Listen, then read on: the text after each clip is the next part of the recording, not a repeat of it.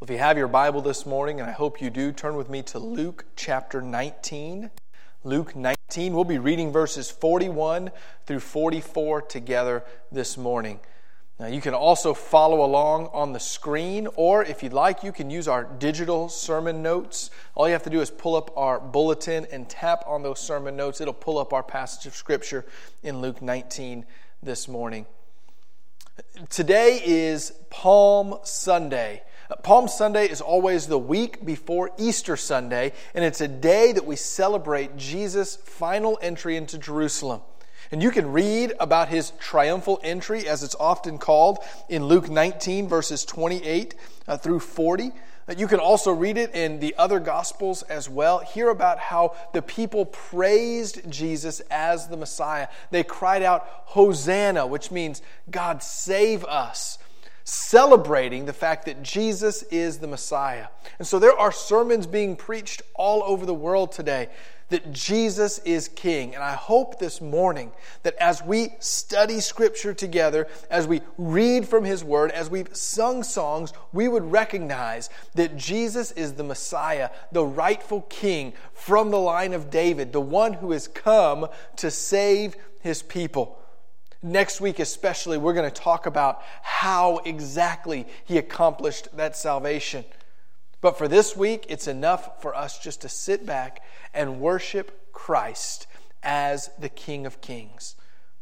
We've already kind of explained what, uh, what Palm Sunday is. We watched a short video just a, a moment ago, and, and you can read about it. And so I, I want to go to the very next set of verses happening as he's coming into the city of Jerusalem. And I want to read verses 41 through 44 out of Luke 19 together. Read, read these verses with me. Luke 19, starting in verse 41.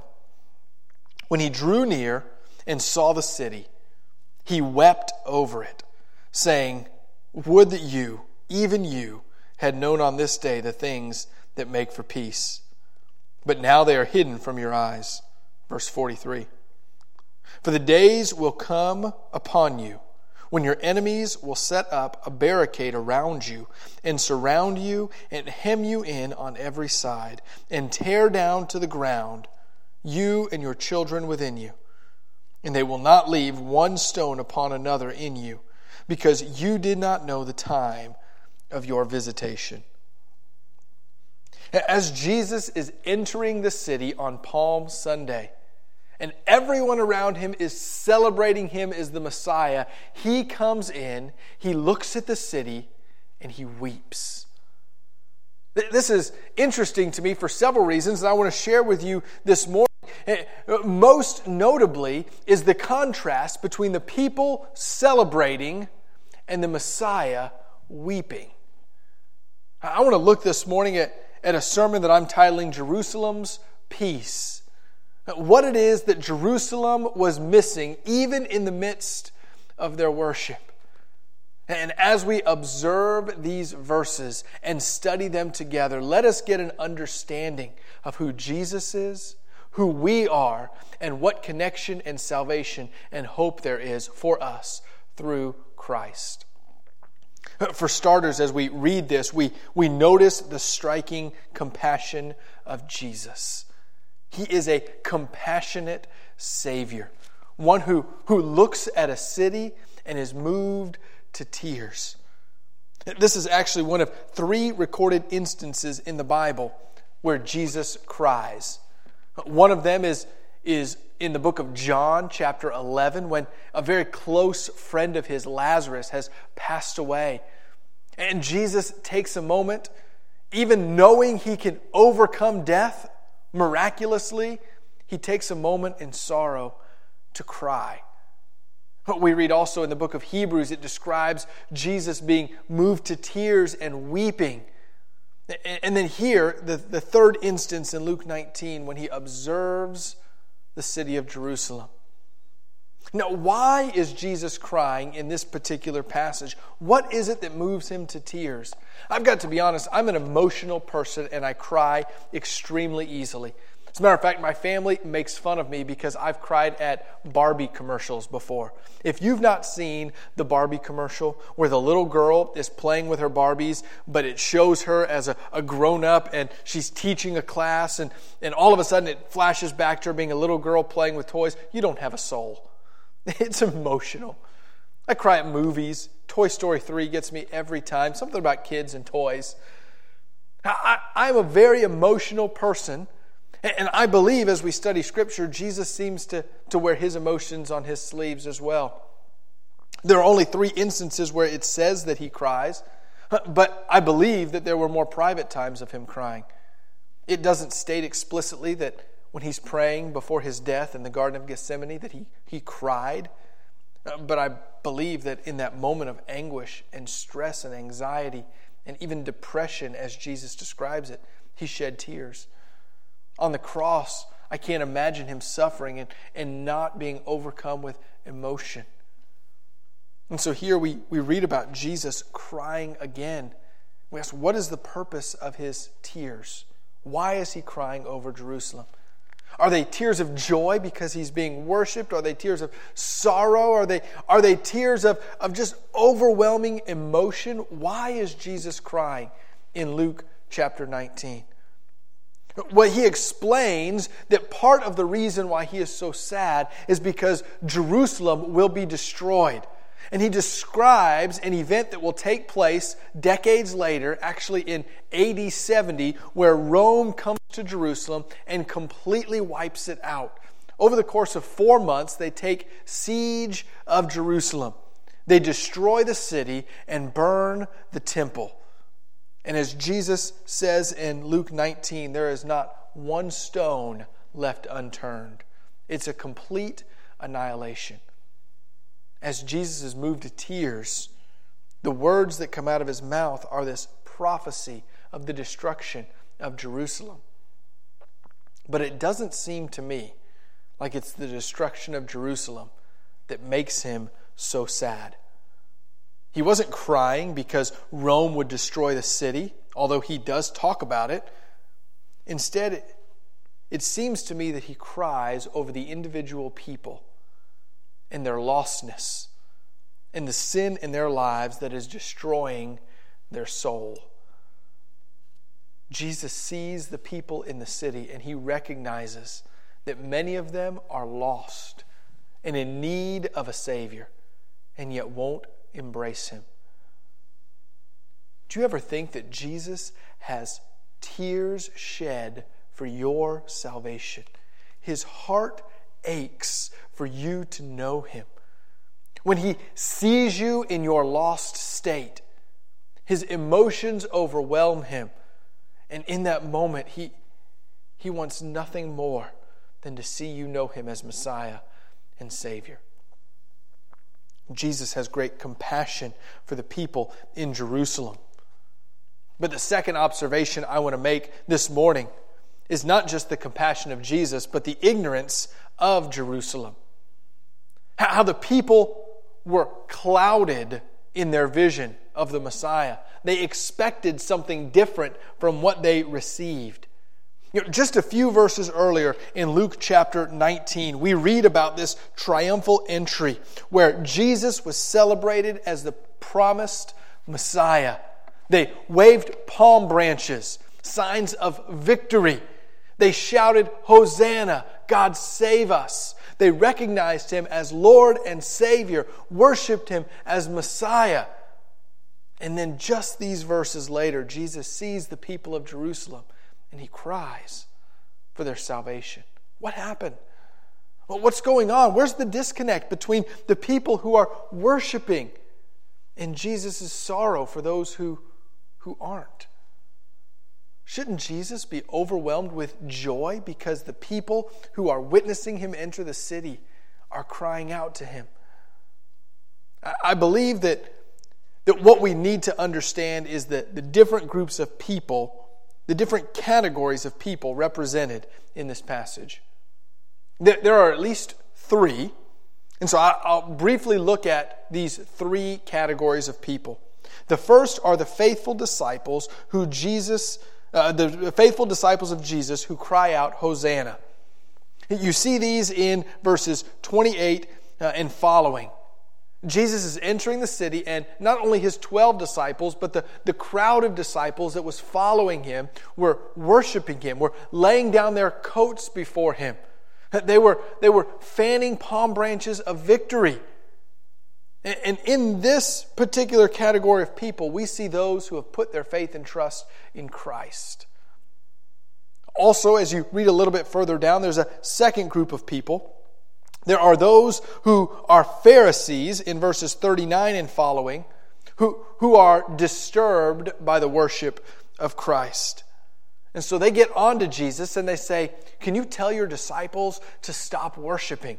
Can you tell your disciples that you're not the God, you're not the Messiah, you're not the one to be worshiped? We reject everything you're teaching. Can you tell them to stop? To which Jesus famously replies in verse 40 I tell you, if these were silent, the very stones would cry out. The second group of, of Pharisees had utter rejection of everything that Jesus taught. Everything he stood for, they stood against. They weren't looking for salvation, they weren't looking for a Messiah. They saw Jesus as simply a nuisance who needed to be gotten rid of. But I believe these first two categories of people represent a very small percentage of the entire city of Jerusalem. Dozens of disciples, maybe even up to hundreds of disciples. There were dozens of Pharisees, certainly more within the city. But the vast majority of the thousands gathered in Jerusalem were just the common people who wanted a Messiah but didn't want Jesus. This third group wanted a Messiah, but they didn't want Jesus. It's not even that they rejected the person. We read in other accounts, particularly in Matthew, that, that as he enters the city, the people of the city are asking, What's going on? What is all this excitement about? Why are people so worshipful of this man? And they're seeking, they're asking questions. When they hear murmurs that this could be the Messiah, some of them maybe even pick up palm branches and wave them. Others might throw their coats down in a sign of submission. We see people in Jerusalem certainly looking for salvation, maybe even hoping that Jesus would be that person. But when they find out who Jesus is and what he stands for, just a week later, they shout out, Crucify him. You know, this third group of people are just the common individuals who want salvation but cannot see it. They're blinded, Jesus says. In verse 42, it says they were confused about the things that make for peace. What was it that they were looking for? The same thing you and I are looking for. They're looking for peace. They want peace. They want all of the unrest in their life to be calm. These are the people today who are wanting all of their problems fixed, everything to go back to a peaceful state. It's not just the people of Jerusalem who are looking for peace. No, I believe it's you and I today that are seeking out and crying out, God, where is my peace? This is why we get questions from believers and unbelievers alike. God, why don't you heal when I ask you to heal? God, why don't you supply when I ask you to supply? Why don't you give when I ask you to give? The people here in this context, in this passage, were so afraid of the Roman government and the oppression that they potentially would give, eventually would uh, put down. They were so uneasy about their political state that they believed the Messiah should bring political peace. And so they recognize someone coming into the city, being worshiped as the promised Messiah, as the coming King. And their hope for political peace is sparked, and they respond in a moment of worship. And Jesus weeps. Jesus cries because they were so confused about peace. They, they wanted a king, but they didn't want Jesus. They wanted Jesus to bring political peace, but what they need is for Jesus to bring spiritual peace. Coming off a series in the month of March about citizenship, we spent some time putting things into perspective, understanding that, that our current lives and our current situation isn't what lasts for eternity. And so everything we do on this earth needs to feed into our eternal perspective. What is going on in the, the next life? And when we have that perspective, we understand any physical, immediate, tangible needs, while they are important, pale in comparison for our need for eternal salvation. Jesus is not looking at the city and saying, Your needs for political peace are unimportant. He's not looking at the city and saying, Your, your desire for peace in your life is unimportant. He's not looking at the people and saying, Your problems are not my problems. He's saying, There's such a greater problem you have, and you're missing it. You're blinded and ignorant to this peace. I think it's important to note that Jesus did not keep his plans a secret. It's not as if he was pulling the wool over people's eyes. He told the disciples multiple times, he preached to the masses multiple times exactly what he was planning to do. You can read through the Gospels and see that Jesus tells people, I've come to lay down my life. Never once does he say, I have come to overthrow Rome. Anytime someone looks to him to be a, a political figure, he quickly quiets them. No, Jesus did not come with the facade of being the fixer of our immediate, tangible problems. Sure, he healed the blind, the sick, he, he gave to the needy and provided for food for those who had none. He, he was tangibly meeting needs as a secondary purpose to make sure everyone understood that their real need was not immediate physical peace, but eternal spiritual peace. I'm afraid today we are confused about our own need. I'm afraid that many of us do not know the things that make for ultimate peace. I don't know what struggles you have in your life. Certainly, we share this struggle of pandemic that is, is wrecking our world right now. But on top of that, you may have sorrow and grief beyond everyone else. You may struggle financially because of the pandemic or, or because of of different decisions that have been made in your life. Maybe this morning you're sitting there uncertain of your future with, with your spouse. Maybe you don't know what your, your family life is going to look like. And you're crying out and saying, Jesus, if you would only give me peace in these circumstances. Can I tell you this morning? Well, I hope and pray He does. Your bigger need, your greater need, is not for immediate peace, but for eternal peace. Jesus did not come to Jerusalem. Jesus did not come to this earth the first time for the purpose of bringing physical, tangible peace. But instead, he came so that you could have that eternal perspective, that eternal peace. Christ cried for Jerusalem because of their ignorance, because they couldn't see what they really needed. And then the third observation we see as we, we read Luke 19 41 through 44 is the consequence of that unbelief. Jesus describes in, in some detail uh, Rome's siege of Jerusalem that will take place in 70 AD. He talks about how the city is going to be ravaged and wrecked. That in the days to come, the enemies will set up barricades around them, which we find actually happened. We, we read that they're going to hem them in on every side, which, which is exactly what Rome did. They, they basically surrounded the city so that they could get no resources in or out. And as hard as the residents of Jerusalem fought to stave off the Roman army, in a very short time, in a matter of four months, the Romans were able to completely destroy the city to make it even worse, they, they not only destroy the city, but they burn the temple. Jesus is describing this event. He's thinking of this event. He's sharing what's to take place as a reminder of the consequence of unbelief. But let us remember that Jesus often spoke in illustrative ways. Think about the parables that he spoke of and that he shared. Jesus often used great illustrations to demonstrate a spiritual point. And so the destruction of Jerusalem here is painting a picture of the consequence of unbelief.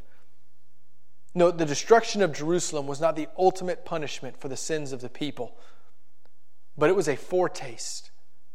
It was a, an illustration showing what our lives are like when we do not put our faith and trust truly in the Messiah. And so Jesus weeps because of the destruction of the souls of the people in the city. Why were these people destroyed? Why is it that Jesus is so sad when he sees this destruction? What is it that's making them be destroyed? Verse 44 tells us.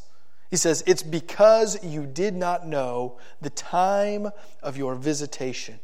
Why is the city destroyed? Why are our souls eternally separated from God? What is this destruction about? Whether the reason for the destruction is because they did not know the time of their visitation. This word visitation, uh, the word translated visitation, is used three other times in the New Testament. All three other times, it is referring to some prestigious office. And so Timothy talks about the office of an overseer, and he uses this same Greek word here translated visitation. Elsewhere, it talks about a specific office or, or a position of power. And, and so this word visitation rightly could be translated or read You did not know the prestigious person who was before you. Even as he enters in with palm branches waving, people crying out, Hosanna, God saves, even as he rides in to the people pronouncing him as Lord and King. They did not recognize the Messiah when he stood before them. This morning, as we, we get ready to wrap up, I, I wonder if you see Christ before you. Just as important, I, I wonder who you see when you picture Christ before you. Are you looking for someone that'll make your bank account inflate? Are you looking for someone that will heal an illness of you or a family member? Are you looking for someone that can patch up your relationships? Are you trying to find someone who will answer all of your questions? Are you looking for a person who will fix all the wrongs in your life? Because if so, just as the people in Jerusalem were deceived, so are you. Jesus stands before you plainly, not to promise that your earthly problems will be fixed, but to promise a way that for eternity you can have a relationship with God and your eternal problems will be perfected. Jesus is plainly standing before you this morning. The question is do you see him for who he is? Let's pray.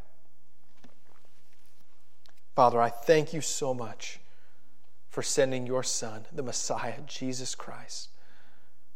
Lord, on this Palm Sunday, we certainly, as faithful followers of Christ, worship him as King, worship him as Lord and Savior. Father, there are many of us, as we read this passage, see your Son moved to tears and are understanding this morning that his tears are for us. Lord, I pray for those who are deceived this morning as to who this Jesus is. Lord, help them to have an eternal perspective. Lord, help them to understand that, that they need your forgiveness, that they need your guidance, they need your salvation. So, Father, this morning, let us worship you as King, not because we expect you to act kingly the way we want you to act kingly. Let us worship you as King because you are the Messiah the Savior for our sins, the one who makes peace between us and the Father. It's in your name we pray. Amen.